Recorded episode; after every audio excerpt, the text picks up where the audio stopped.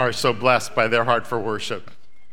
Hey, isn't it exciting? We got two services to choose from. I hope you're telling all your neighbors. I hope you're telling all your friends. Uh, we're going to open seats for at least a while. so praise God for that. And we are in this series on the new you, kind of that what God does is He brings heaven down to us first. Before He gets us into heaven, uh, He wants to make us a colony of heaven. He wants heaven to take up uh, our lives. And we're in this chapter of Ephesians 4 begins it, where he talks about you no longer walk as the Gentiles do. And he takes on all of these different categories and things that where Jesus takes up residence, he just like pushes these things out. Have you ever had anybody move into your house? Um, if you have, maybe a mother in law, maybe a family member, uh, maybe just a dog, that you get something and all of a sudden you realize like they take possession of things and everything changes. even, even if your mother in law just visits for three days, right? The old thing fish and visitors after three days, um, right? Things change. And this is about the shakeup, it's about the new thing that Jesus does in us before he works outwardly and, and through us.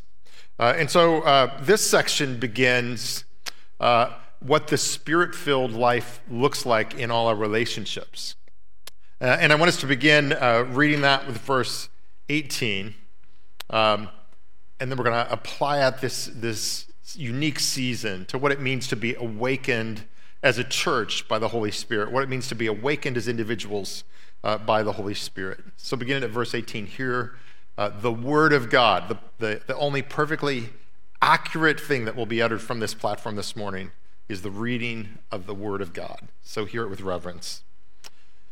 Do not get drunk on wine, which leads to debauchery.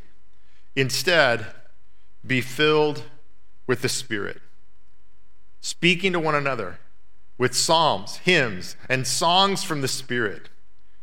Sing and make music from your heart to the Lord. Always give thanks to God the Father for everything in the name of our Lord Jesus Christ submit to one another out of reverence for Christ. What I want you to see, I'm going to put a little diagram slide up here. You see that slide?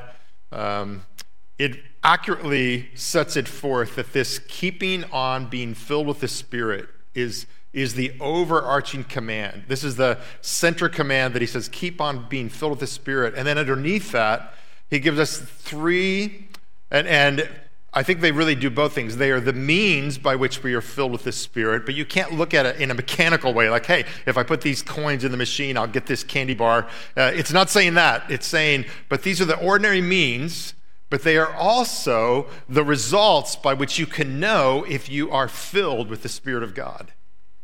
So let's just, let's just read these verses from this. This is the most literal way of just taking word by word. So I'm going to have you read aloud with me Keep on being filled with the Spirit, addressing one another in psalms and hymns and spiritual songs, singing and making melody to the Lord in your heart, giving thanks always and for everything to God the Father in the name of the Lord Jesus Christ, and submitting to one another out of reverence for Christ.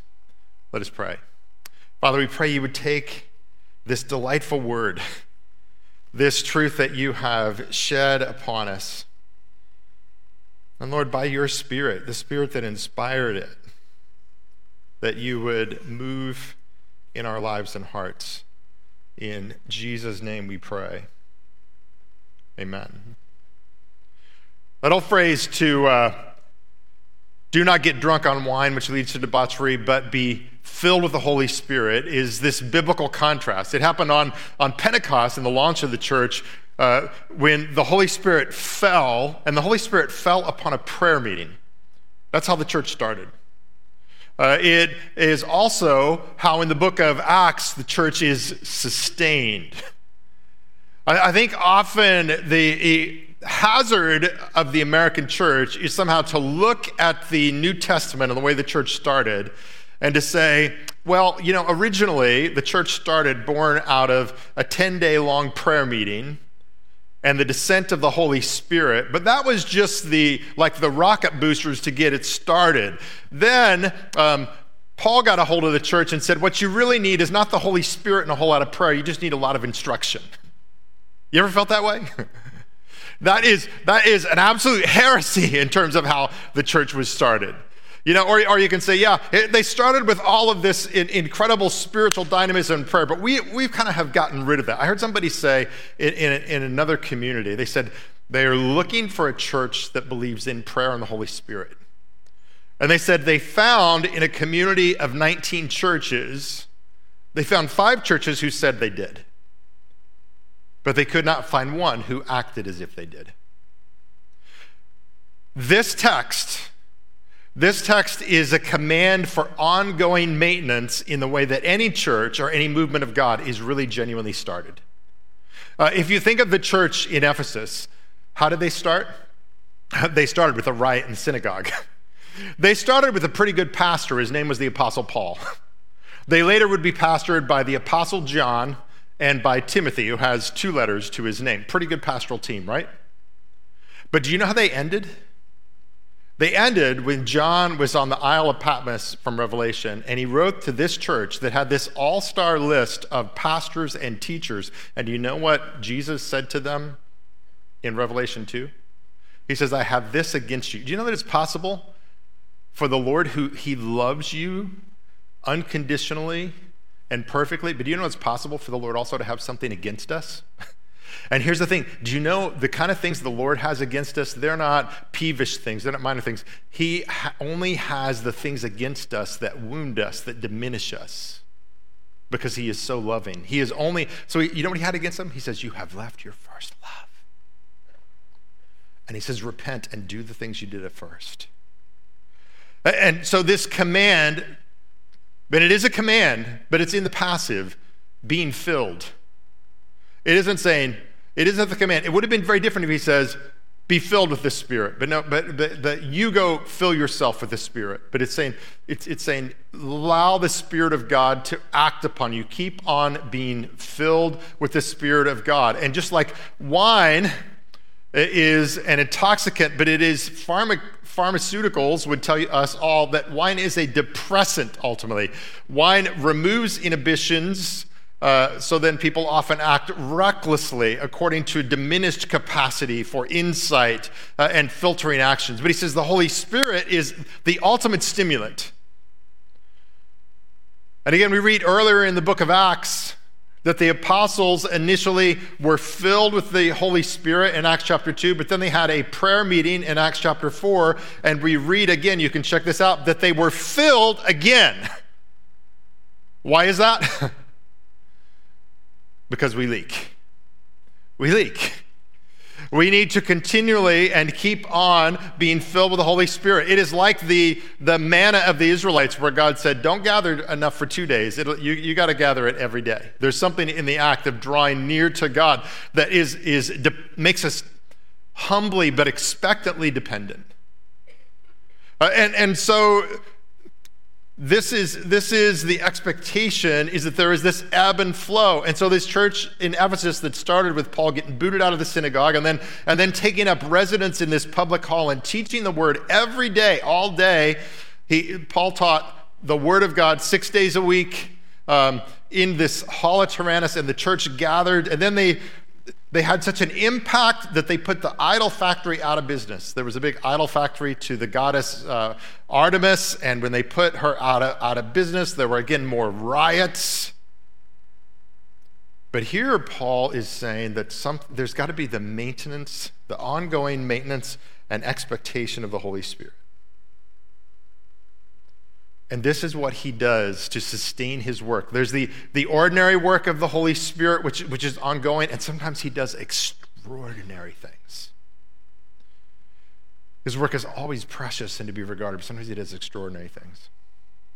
Uh, how many of you kept up at all with the uh, Asbury awakening that's going on?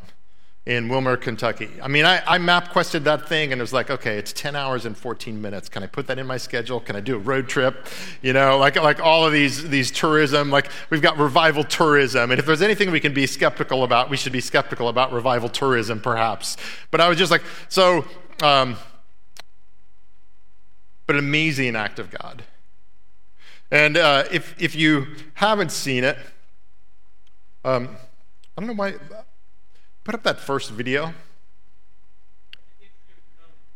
There's an issue with it. Well, if you get it fixed, you just holler. And, and, and we'll see. Let me, let, me, uh, let me describe something that, that was a simple chapel service. It was a assistant soccer coach chaplain who was addressing the students uh, from Romans 12 about loving one another sincerely from the heart. And when he finished his sermon, uh, he texted his wife and said, I whiffed again. But he, he told the students, he's like, I hope this sits on you like an itchy sweater, and not the things that I've said, but what the Holy Spirit is doing to just dislodge lovelessness in our community. And then they ended, and they had a African American choir come and, and sing, and the singing was pretty fervent. And then about 18 students decided to stay and pray. About 18 students decided to back up. Yeah. So let's see a little bit of that.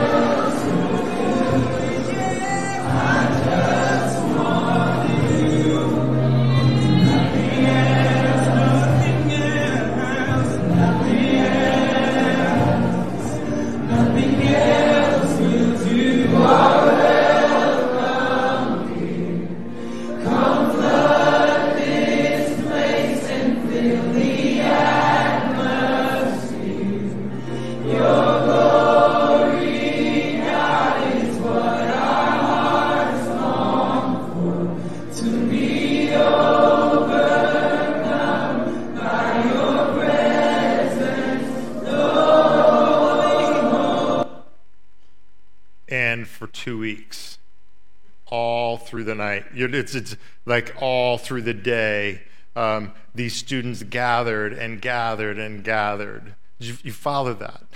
Mystifying news media, mystifying news media who, who usually find people are, you know, publicity hogs and they're really anxious. And here there was such a wise stewarding of this movement, of, of protecting it from, you know, people who wanted to come and put their own personal brand because the Holy Spirit is jealous. There's only one brand, it's brand Jesus. And so uh, even, even those celebrities and different news sources were, were saying, we don't understand it, but we're pretty impressed.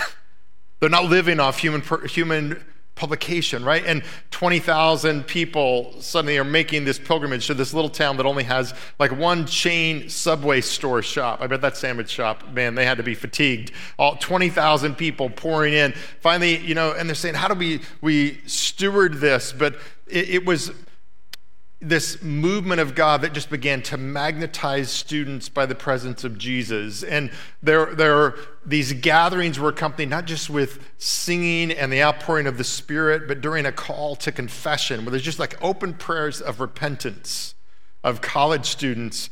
Uh, there were a hundred students who participated crying out about different sins. And if you can imagine being in this assembly, they're kneeling in the front uh, and students are confessing different sins sins of bitterness, sins of anger, sins of unforgiveness, sins of addictions. Um, and as they confess a, a sin, uh, and complete their, their prayer, the congregation of students packed to the rafters in the balcony cries out, Christ forgives you.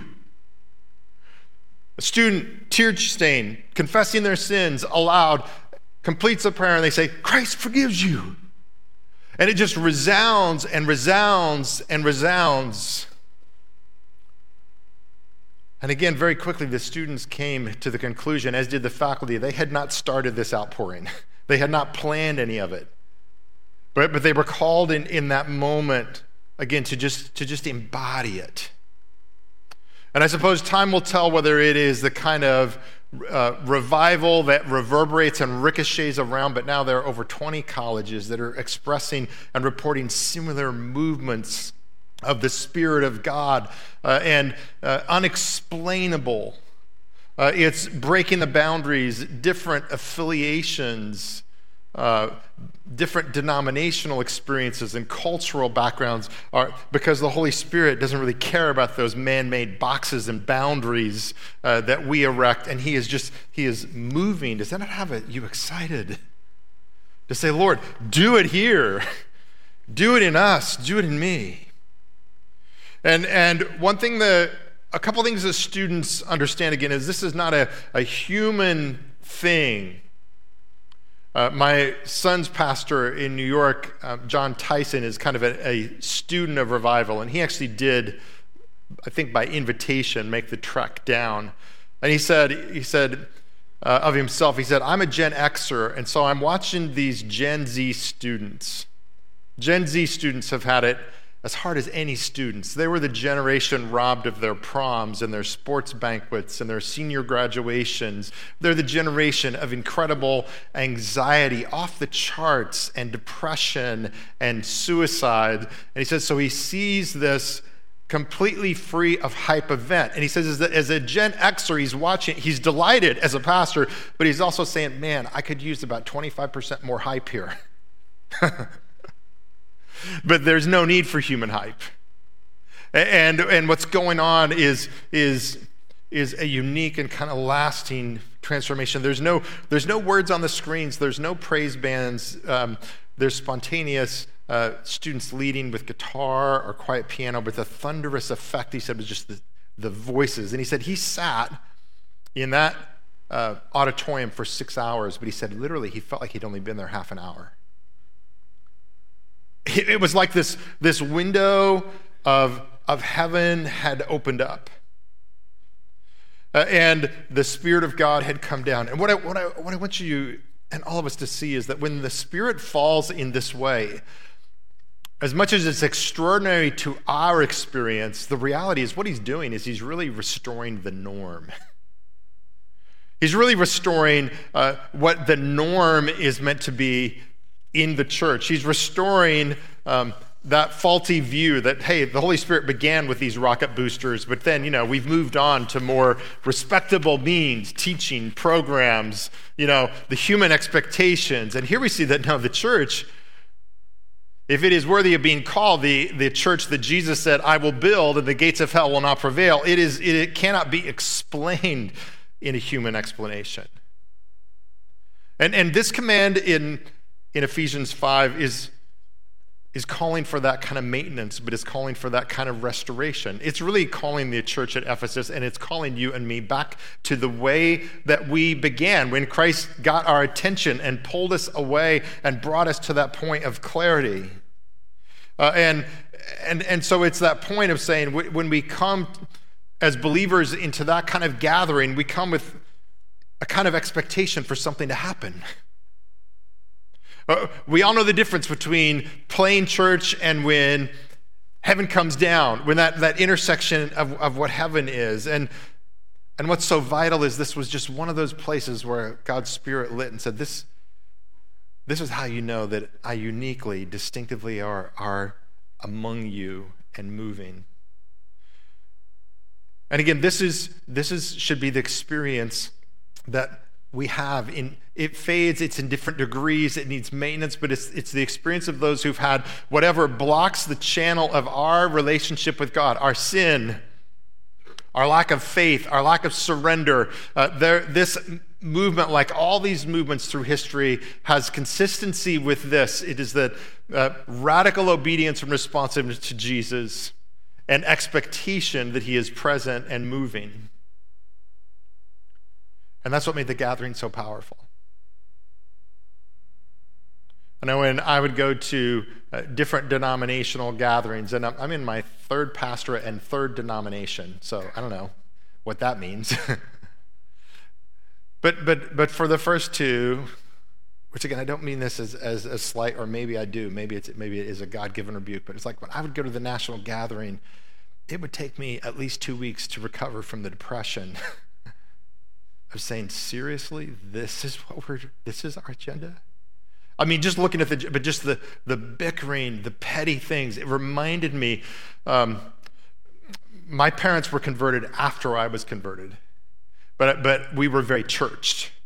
So they were both pillars, they were both elders. Um, there were benefits of learning some information, the creeds, the hymns, the music. But I remember like the, the ride home from church was pretty much like, yeah, that, that pastor really needs to polish the brass on the rail of the choir loft.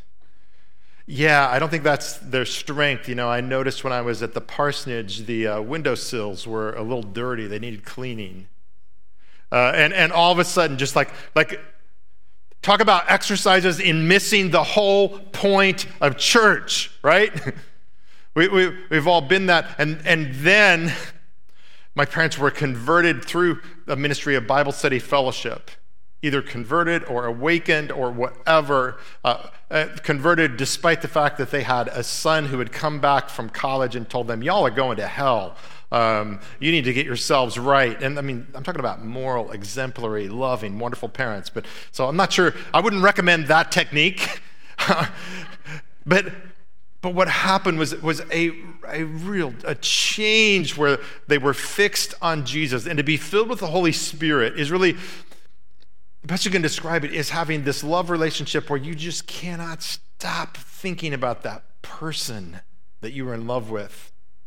And, and you are filled with this desire to please, and you're like in, intoxicated, and, and you're, you're given this expectation. And so, um, the way that again, wine or alcohol diminishes our faculties, the Holy Spirit elevates faculties. And, and this has been true. And you read the book of Acts and you read like there's this, there's this heartbeat and pulsing of the renewal of the Holy Spirit. And he falls and he falls and he falls and he fills and he fills. And, and it's to intoxicate us with the person of Christ. I, I love this description. Um, in 1904, there was a worldwide revival called the Welsh Revival. You, know, you hear of that revival? Um, a pastor named Evan Roberts, well, a young man actually named, who was not a pastor, Evan Roberts, was 25 years old, and he had been seeking for God to move upon his church. And he came home to his parents one night, uh, and he uh, had reported this incredible experience he was having. He said, for four hours, uh, one night, he felt this living power. And here's his own words I'm quoting. He says, I felt a living power pervading my bosom. It took my breath away, and my legs trembled exceedingly. This living power became stronger and stronger, as I, and as I prayed, I felt it was going to tear me apart. I fell on my knees with my arms over the seat in front of me. My face was bathed in perspiration, and tears flowed in streams. And I cried out, Bend me, bend me. And it was God's commending love which bent me, and then a wave of peace followed. And he said that experience proceeded and proceeded. So he came home and he told his parents, I'm going to speak at church. The only interesting thing was the pastor of the church didn't know that he was going to come and speak. Um, and, and so he came and, and he spoke and when he spoke, the Spirit of God fell on that congregation, and a similar remarkable thing happened. Um, first of all, this young man, he had kind of a uh, self reported gloomy personality, and it had changed to a bright and joyous personality. He had a somewhat timid personality, and he was characterized by boldness. He was physically sickly and weak, and now he could walk for hours. He had robust physicality restored. And, and here is what happened in that church in that town. All of a sudden, their services went on for days from 6 till midnight. Not 6 p.m. till midnight, 6 a.m. till midnight for days and days and days. Um, within a couple of months, in that part of, of Wales and throughout that, that little country, crime was reduced to almost nothing. The uh, police court, this was all documented, 1904. They kept records. The police kept track that they had 700 criminal cases per week six months before the revival. Two months later, they had two cases of criminality a week. It shut down, the magistrates had nothing to do. Uh, there, there, were, there was also um, a shutdown of the taverns and halls of drunkenness. Um, one tavern reported that they had one last customer who came every day and, and visited the tavern, and this man was the only patron. And that as the meeting ended around midnight and people were walking home singing hymns, this, uh, the tavern owner um, threw something at the crowd and, and, and cursed what they were doing, and it brought conviction to his one customer who followed the crowd and was immediately converted. no more customers. Uh, the only negative thing that they reported is that there was a slowdown in the work in the mines, in the coal mines. And, and the reason there was a slowdown in the mines is that uh, so many of the miners uh, were converted uh, that they, they you know, had to cajole their mules to do the work, but they cajoled them with all kinds of cruelty and expletives, swearing and cussing, and they they had unlearned that. The Spirit of Christ caused them to no longer be able to be cruel to the mules, and the mules didn't know how to respond to masters that weren't cruel, and so there was a radical slowdown in the mines. But in one year's time, by conservative estimates, and here's what happens when God moves by his Spirit He does more in one day than that which can be done for years. Uh, and so, in one year's time, by conservative estimates, 150,000 souls were born again.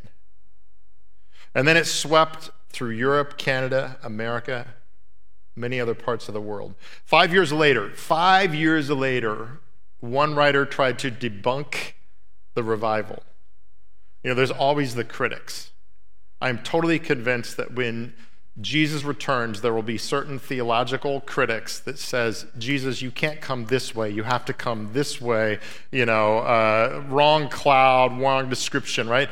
So um, the critics of this revival um, criticized it because they had reported 100,000 souls that were added to the list of churches. These are members. These are people who go through a, like a serious preparation partnership and profess their faith and join churches. 100,000 people did this in the nation of Wales.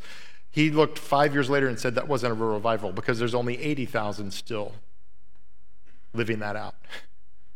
What they didn't realize is, is 20,000 had drifted into different non denominational and different churches and movements to find their way, but I'll, I'll take 80,000 souls. Incredible, right? And it, it, had a very unusual ending, you know, and you have to be careful what you pray for in revival.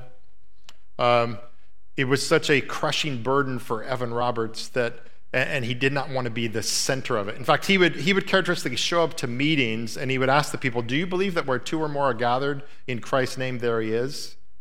And they would, of course, say, Yeah, that's Matthew 18, where two or more are gathered. Yeah, we believe. He says, Okay, good, you don't need me. And he would just disappear.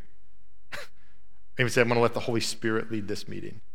Uh, and he was crushed by the load of this, and, and he went back to being a bit of a spiritual recluse uh, his father died a couple decades later, and Evan Roberts um, spoke at his funeral, and there was like this power manifesting there. Oh, he's back, he's back. And people were powerfully influenced, but he still, he never took that mantle up uh, again in, until the end of his day. But there was this, there was this irrefutable uh, fruit from it.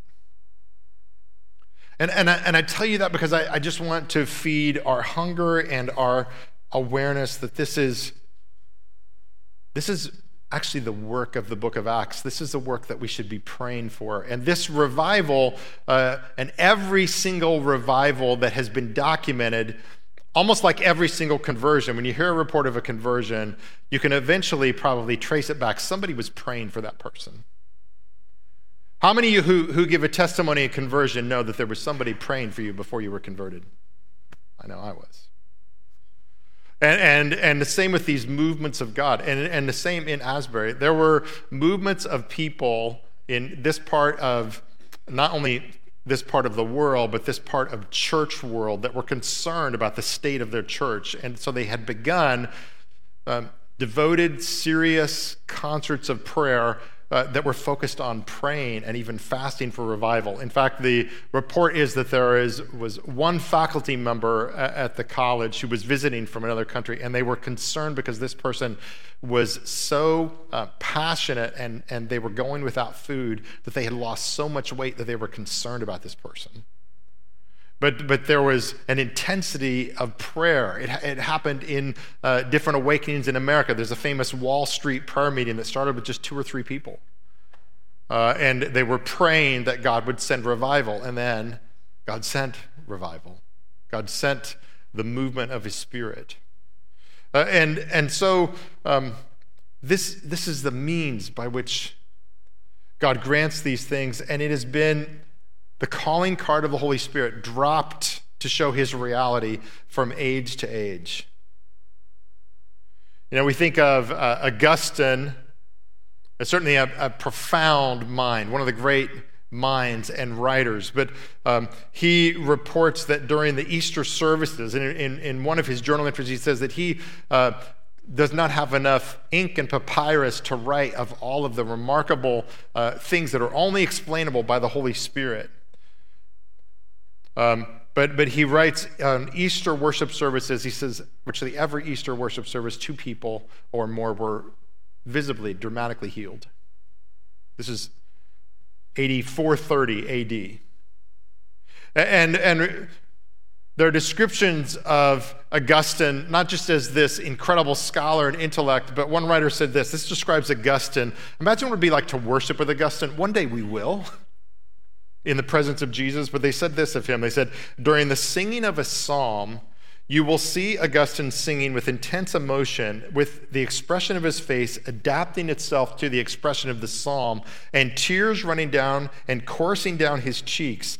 And it says, But he also sings with the very marrow of his bones, with voice, face, and profound sighs, all showing that he was deeply, deeply stirred. He was not just mouthing words, he was not just singing, but he was, he was embodying. He was, he was like, I, I love what the theologian N.T. Wright says about singing. And do you, you know, it's worth my reminding you, singing is actually a command. And I know a number of you do not have great voices. That is true. Um, but the command uh, is to sing a great song. And the command is to make melody in your heart and to sing. And here's a marvelous thing when everybody in the congregation is singing, we don't notice the tune or the tenor or the quality of the voice, but it blends together in something amazing. Singing is actually, it is actually commanded. But N.T. Wright says this when we sing, when we actually don't not just mouth the words, but we actually seek to uh, approximate whatever pitch and tone those notes are, he says this we turn our bodies into a resonating echo chamber of God's beautiful truths. And People who research the brain says there's something that happens to our amygdala and the other parts of the brain. If you can say where the Holy Spirit, we are the temple of the Holy Spirit. He doesn't dwell in a human building, but when he when he takes up residence in you, something fires that can be measurable. Uh, when when they when they can scan the brain, that it happens as we are singing and we are embodying those glorious truths. And so this command Again, it's not for people with a great voice, it's people who have a great song to sing. Has Jesus done anything for us? This is, it, it, it's for an invitation for those who can come into his presence with thanksgiving. That's one of the marks of the Spirit, that we enter his temple with praise, at his courts with thanksgiving, that we're not waiting again, we're coming, you know, from what he has already done. Uh, the, the three lines, we're going to pick up on this next week. We have, a, and, and we have a submissive spirit toward another. We don't have an assertive, aggressive, I've got to get my way. It's more like Jesus didn't get his way. He laid down his way for my way. He said, Not my will, the, what will bring redemption to these people. Uh, that was his mode. And so, as he surrendered himself, we have that submissive spirit that brings unity. And so, these three ways of embodying the spirit, these three ways of evidencing the spirit, or these three ways of accessing the spirit are. Um, a worshiping heart that sings, a thanking heart that in all things acknowledges what we've received in Jesus, and a submissive spirit that is ready to defer first of all, to the will of God, to the preferences of others. He says that all of that is, is what makes up this mighty, powerful church. That, that we're aligned in this way. And this is how God has always sustained his church. And I'm going to just say, will you join me in praying that, Lord, don't let it pass us by? Don't let it pass us by. I, that, that God would, would bring it to pass. Had a friend who said, You know, when you pray for revival, you better remember Evan Roberts. He, revival came and he was so stressed out by, by the response of it. There's so many eager souls and people. You better understand. It, it reminds me there was this sports medicine doctor um, that used to have a talk radio show named Gabe Mirkin. You ever hear of him? Uh, sports radio and, and sports medicine. And in 1967, he asked 100 professional athletes, he said, If I could give you a pill that would make you an Olympic champion, you would be the undisputed record holder in, in running. And I, and I, had, I had a pill that could, could make, if, if you would take it, it would make you that champion, but it would also kill you a year later. Would you take it? A hundred, uh, of, he asked a 100 athletes that on a, on a questionnaire and a survey. More than half of them said yes we would do it. We would do it for our little bit of fame. We would do it to say that we were the fastest sprinters. We would do it to say, and, and I just wonder, what would we say if God said, I will do, I will, I will stretch you beyond all boundaries, but it is in the end, you're in the end, you were gonna you were gonna depart this life sooner than you ever thought. Would would we say, well, no, just give me balance and routine, Jesus? Which would we say? The beauty is the Holy Spirit is ordinarily not that, He is not going to drain the life out of us. What He's going to do is stimulate us to health and presence and activity uh, and, and to showcase His joy. And the Holy Spirit generally, He goes where He's wanted. He goes where there is such an esteem for the finished work of Christ, the finished work that does not change or fluctuate. Um, this is what the Holy Spirit loves to glorify. Um, he's not after experience chasers, but he's after those who say, What I magnify is the finished work of Christ that cannot change. The fact that Jesus died a death that I could have never died, that to pardon not just part of my sins, but to set me right with God forever. There's nothing that I need to do to make God love me more. There's nothing bad that I could do that would make God love me less. I am fixed upon Jesus Christ. I am fixed upon what his cross has accomplished. I am fixed upon his resurrection to come. Um, that's, what, that's how the Holy Spirit falls, is we're fixed on that reality, but he does fall to energize and make real what Jesus has brought to us. And so I say, do you know Christ in that way? Is, is he in that ultimate spot? We all, we all fluctuate in different ways. That's, that's why I think even the season of Lent, it can be useful as long as we don't somehow think if I'm doing well with whatever I said I'm going to take on or give up for Lent, God might love me better. Let me just declare to you there is no obedience you could offer to God. You could fast for the next 40 days and drink nothing but water. You could be on your knees for eight hours or 12 hours for every one of these days, and you would not be more perfectly clothed in the righteousness of Jesus Christ than you already are.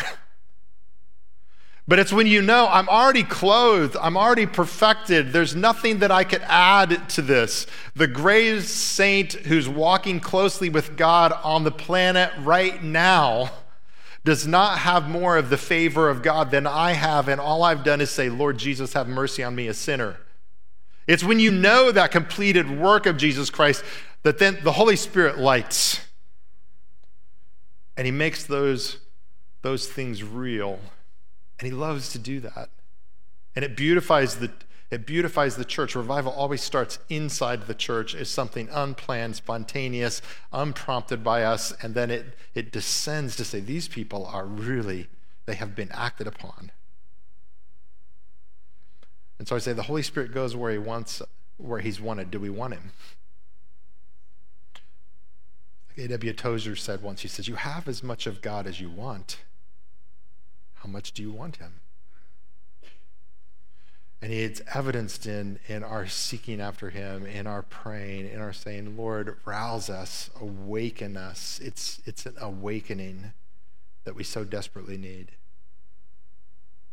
We're going to spend a little time closing in prayer, but I want you just to see this one testimony of one of the students uh, who witnessed what was going on there, if we can call And then chapel starts, and immediately we just see people flooding in.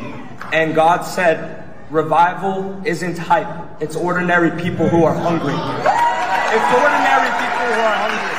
And he said, Gage, I'm gonna need you to go to the altar. And I'm like, I don't want to go to the altar.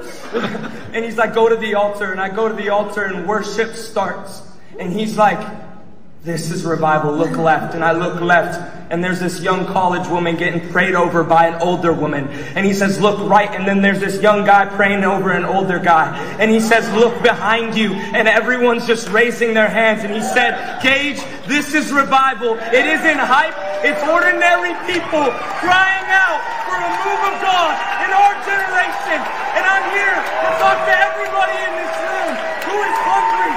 What an honor what an honor it is to be here. Revival's real. It isn't just a story we've heard about. It's come. And it's not just come here today, but it's about to spread out to the nations. It's about to spread out to the United States. And I'm here to talk to every young person in this room. I just gave my life a year and a half ago to Christ, and it has been the greatest thing I have ever done. I left everything, and I'm here to talk to every young person in this room. Forget the job, forget the girl, forget the guy, forget everything. He's worthy. He's worthy. And I'm here.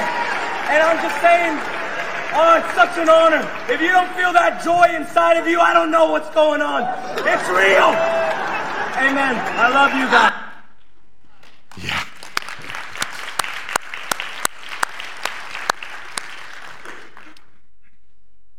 Let's just quiet our hearts.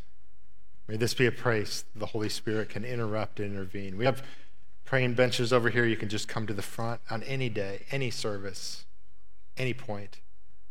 And let's seek the Lord. Lord, you are, Holy Spirit, the Lord and giver of life.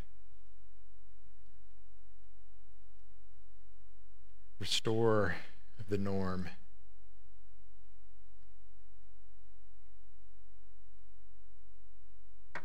Enable us, Lord, to name and renounce anything that is not of you in our lives that we want to lay down. Bring real confession and conviction to us. And Lord, may this be for your renown and your name and your power. Be with us as we close out this service in song. And do not pass us by.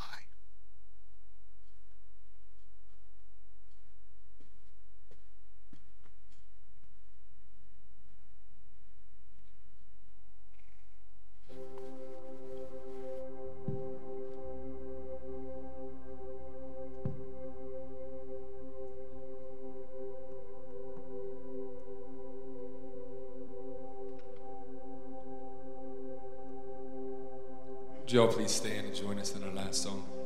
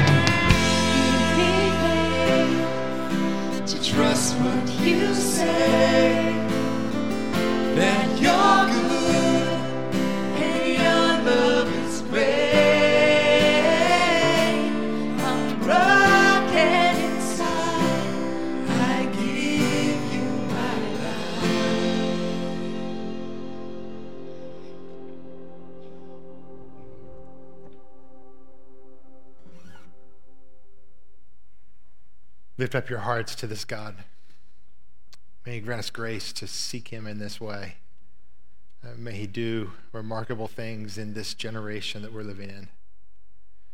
Um, this is the prayer of the Apostle Paul. I pray that Christ may dwell in your hearts through faith, and that you, being rooted and established in love, might have the power to understand that which surpasses knowledge and to know the love of Christ and to be filled up with all the fullness of God. Now unto him who is able to do exceeding abundantly beyond all that we can ask or think or imagine, according to his power that is at work within us. To him be the glory in the church and in Christ Jesus to all generations forever and ever. And God's people said, Amen. Amen.